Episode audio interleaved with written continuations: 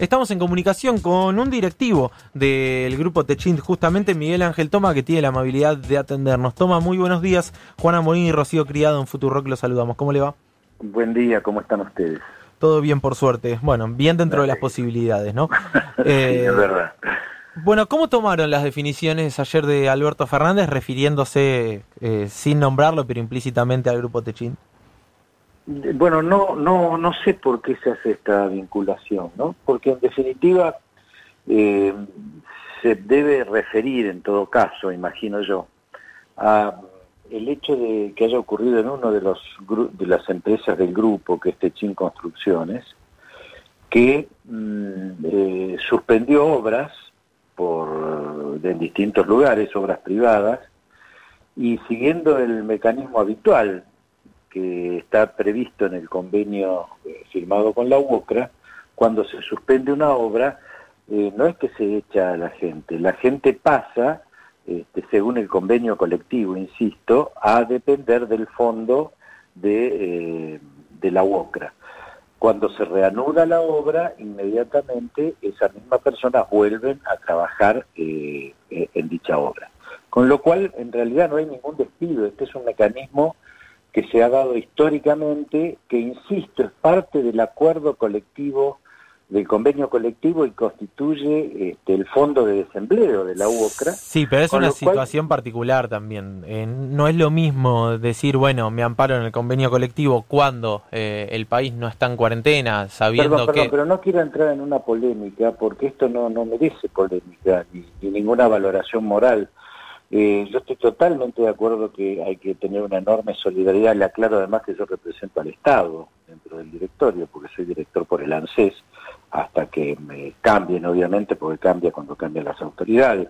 De manera que yo estoy eh, preservando los intereses del Estado, del ANSES, nada menos, dentro de lo que es el directorio de un grupo. Por lo tanto, esto está fuera de una discusión de naturaleza moral, aunque todos coincidimos en que la solidaridad es central, además desde mi condición de peronista, por supuesto, para mí este es un eje central.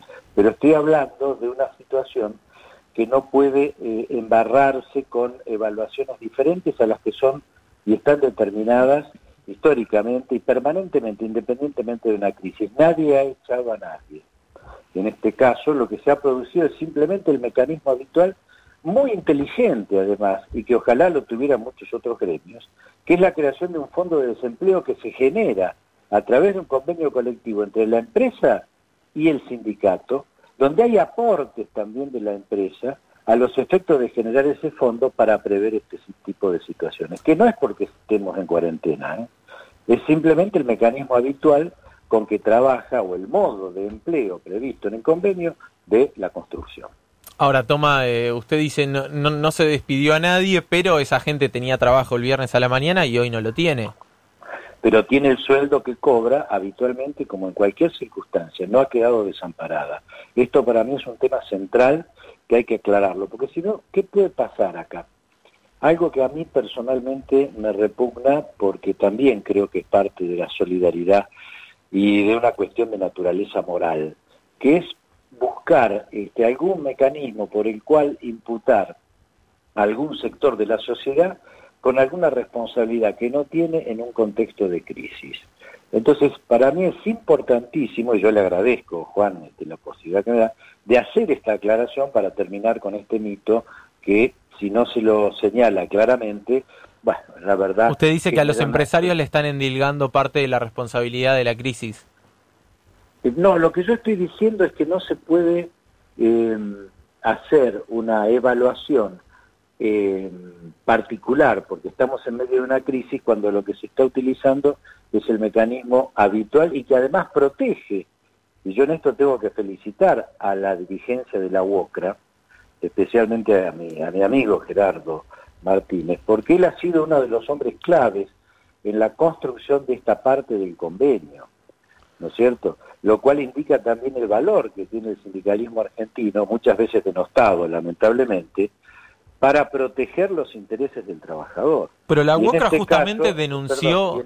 en, este caso, a través de un acuerdo entre empresarios y trabajadores, lo cual indica que se está cumpliendo esa premisa histórica del peronismo que es el acuerdo o el pacto social en lugar de la confrontación. Pero toma, eh, la UOCRA justamente rechazó, repudió estos, estas suspensiones, despidos, como quiera llamarle, de la empresa Techint el El problema, el problema que hay acá es otro, y es mucho más grave, que es la crisis de la construcción en la Argentina, particularmente a raíz del escándalo de los cuadernos eh, no se olvide que este, se ha producido en todo el sector de la construcción, en todo el sector de la construcción, una gravísima crisis porque eh, prácticamente, eh, más allá de la situación económica, la cuestión judicial que se deriva de los cuadernos, de la causa de los cuadernos, determinó que muchísimas empresas hoy se encuentren en una situación muy, muy complicada desde el punto de vista financiero. Es decir, acá lo que se está dando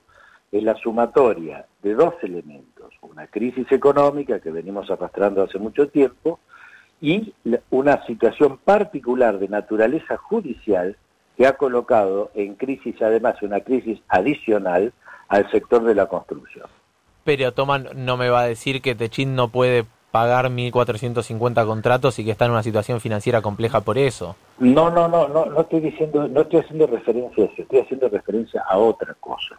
Estoy haciendo referencia a un problema mucho más complejo y que es la necesidad de garantizar el empleo en general. ¿Qué quiero decir con esto? Hasta ahora se han tomado medidas muy significativas y que todo el mundo ha acompañado y a mí me parece adecuadas respecto de la preservación de la salud porque es el valor primordial que hay que preservar. Ahora, esto no implica, bajo ningún punto de vista, que no sea posible, al mismo tiempo que preservar la salud, ir anticipándose con medidas económicas para garantizar la salida de la cuarentena, y que tiene que ver con la preservación fundamentalmente del empleo. Preservar el empleo es central para que eh, no se produzcan situaciones terminadas la cuarentena que sean negativas para los trabajadores.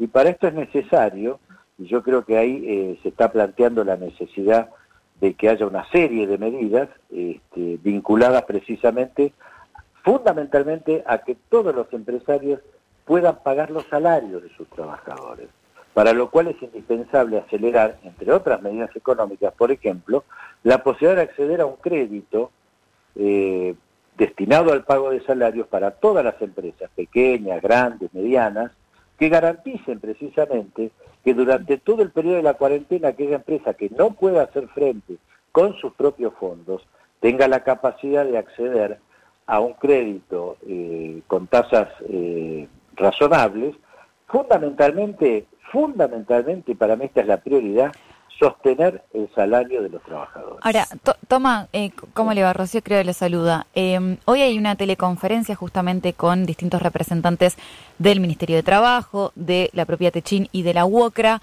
eh, y acá obviamente lo más importante es tratar de preservar estos 1.450 puestos de trabajo. Perdón, no son 1.450. Lo que hay que preservar son los millones de puestos de trabajo. Me refiero a la reunión de, hoy. Bueno, pero el viernes... Independientemente de la reunión de hoy, perdón, perdón. Si nosotros nos focalizamos en un, en un aspecto particular, eh, creo que nos estamos equivocando con la no pero yo le quiero consultar conjunto de los perdón al conjunto de los trabajadores argentinos. Perdón acá hay que pensar seriamente en preservar el, la fuente de trabajo pero además hay que preservar por sobre todas las cosas el acceso al salario.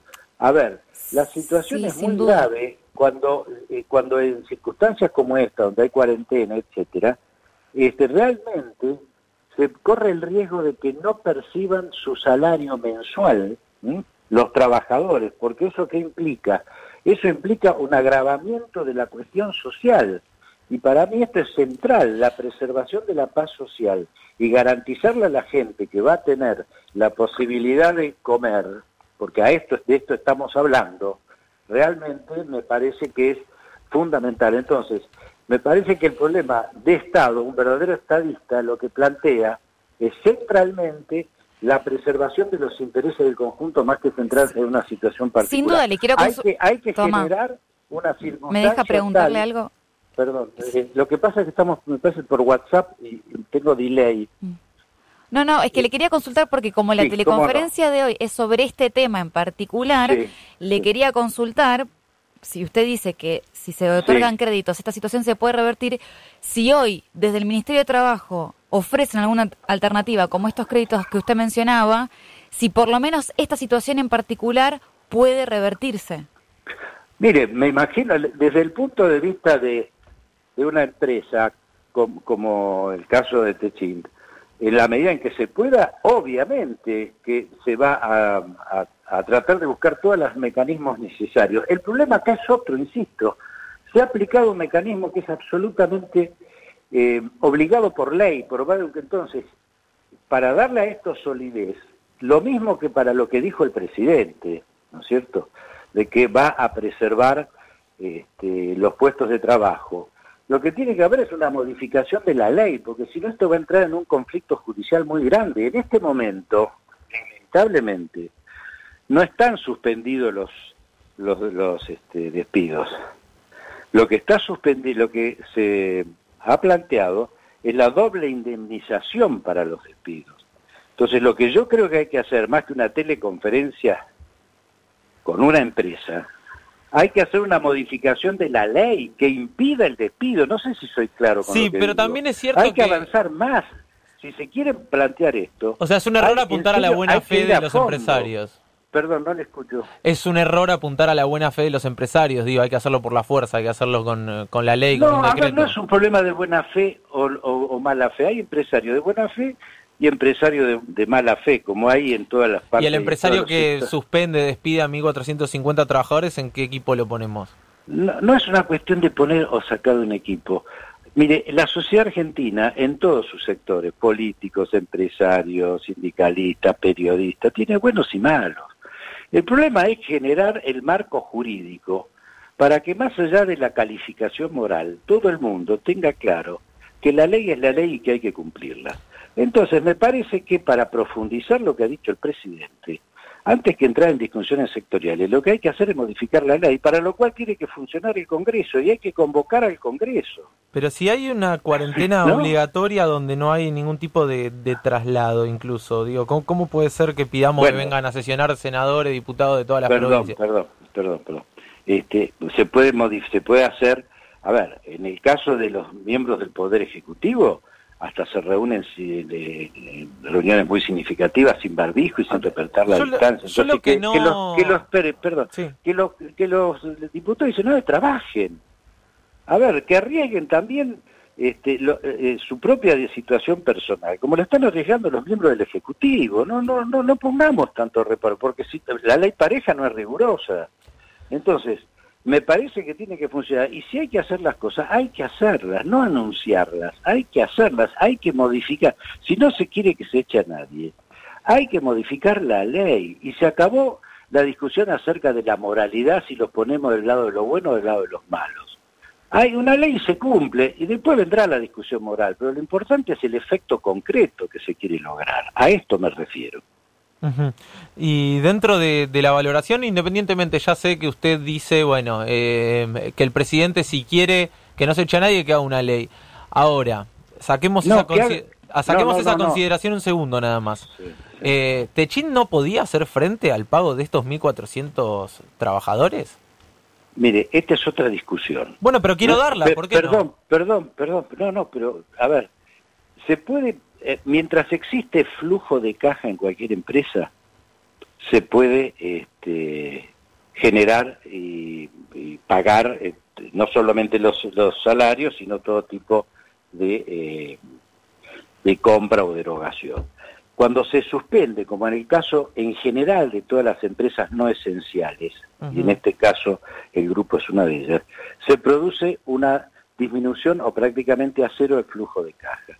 Consecuentemente, ¿cómo se puede hacer para pagar salarios? Accediendo a créditos, no pidiéndole al Estado, no chupándole la teta al Estado por parte de los empresarios a través de subsidios, no, a través de la apertura de líneas de crédito a tasas razonables destinadas al pago del salario y eso me parece que es lo esencial y lo central, pero no solo para un grupo empresario, esto es para todas las empresas. Yo le puedo asegurar que hablando con muchos amigos que tienen pequeñas empresas, que tienen consultoras y que atienden a distintas empresas, están en general las empresas que no funcionan en estas circunstancias. Entonces lo que yo sugiero es básicamente empezar a tomar medidas de naturaleza económica. Hoy aparece en Clarín un artículo muy interesante de Zuleta, donde habla claramente de un pedido que hace Pichetto, que es la reinstalación del APE. Una, una, una, un programa este, que evitaba situaciones de quiebra o de pérdida de activos, que trabajamos en el 2001, yo era diputado en aquel momento, y que lo trabajamos incluso con Cristina Fernández de Kirchner, que era parte del Congreso en aquel momento. Bueno, ¿por qué no se pone en la práctica el APE? Digo, estas son eh, cuestiones que me parecen fundamentales, que más que discutir acerca de la moralidad, tenemos que hablar de las cosas concretas que nos permiten Yo creo que tenemos que hablar de todo y creo que si el grupo Techin te despide, suspende como le gusta poner, como le guste ponerle a 1450 trabajadores, es una buena oportunidad para ponerlo sobre la mesa, más aún teniendo en cuenta que sus directivos en el último blanqueo propiciado por Mauricio Macri ingresaron al país más de 9 mil millones de pesos que tenían fugados en el exterior. Digo, me, da la impresión que eh, acá más que una cuestión de flujo de caja es una cuestión de voluntad y, y, de, hacer un abuso de una crisis. Yo, me, parece que hay que decirlo con todas las letras. Yo represento los intereses del Estado en esa empresa. Con lo cual, para mí, la enorme preocupación es que el Estado no se descapitalice, que se preserven los puestos de trabajo, que se pague lo que corresponde, que se, que se utilicen los mecanismos necesarios para estar siempre dentro de la ley, y en este caso no ha habido una una salida o, una, o, no se ha actuado fuera de la ley y que se garantice la posibilidad del pago a través del mecanismo que estoy diciendo. Y esto no es solamente el problema de un grupo, ¿eh? este es el problema de la Argentina hoy, pero no solamente de hoy para pagar la nómina del mes de marzo o, a principios de abril. Es el problema de la Argentina que hay que imaginar para la salida de la crisis. No nos podemos quedar detenidos en la coyuntura cuando la función fundamental de la política es pensar el futuro y neutralizar los riesgos y las amenazas que se vienen.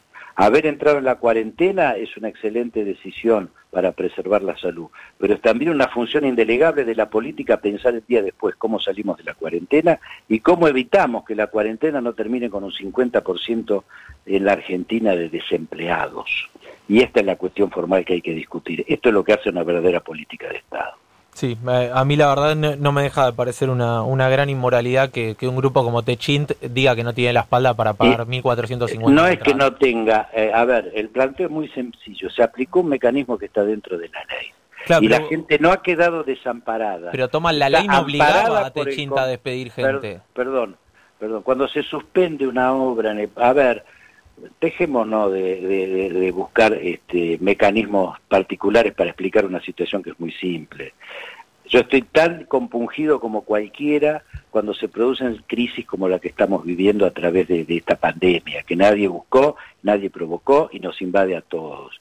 Acá lo que hay que buscar son opciones y alternativas. Se ha actuado dentro de la ley, la gente no ha quedado desamparada y lo que tenemos que buscar es cómo hacemos para que no se suspendan las obras o para que si suspendiéndose las obras o suspendiéndose la actividad en general, y le hablo de todas las empresas, ¿qué pasa con las automotrices, por ejemplo?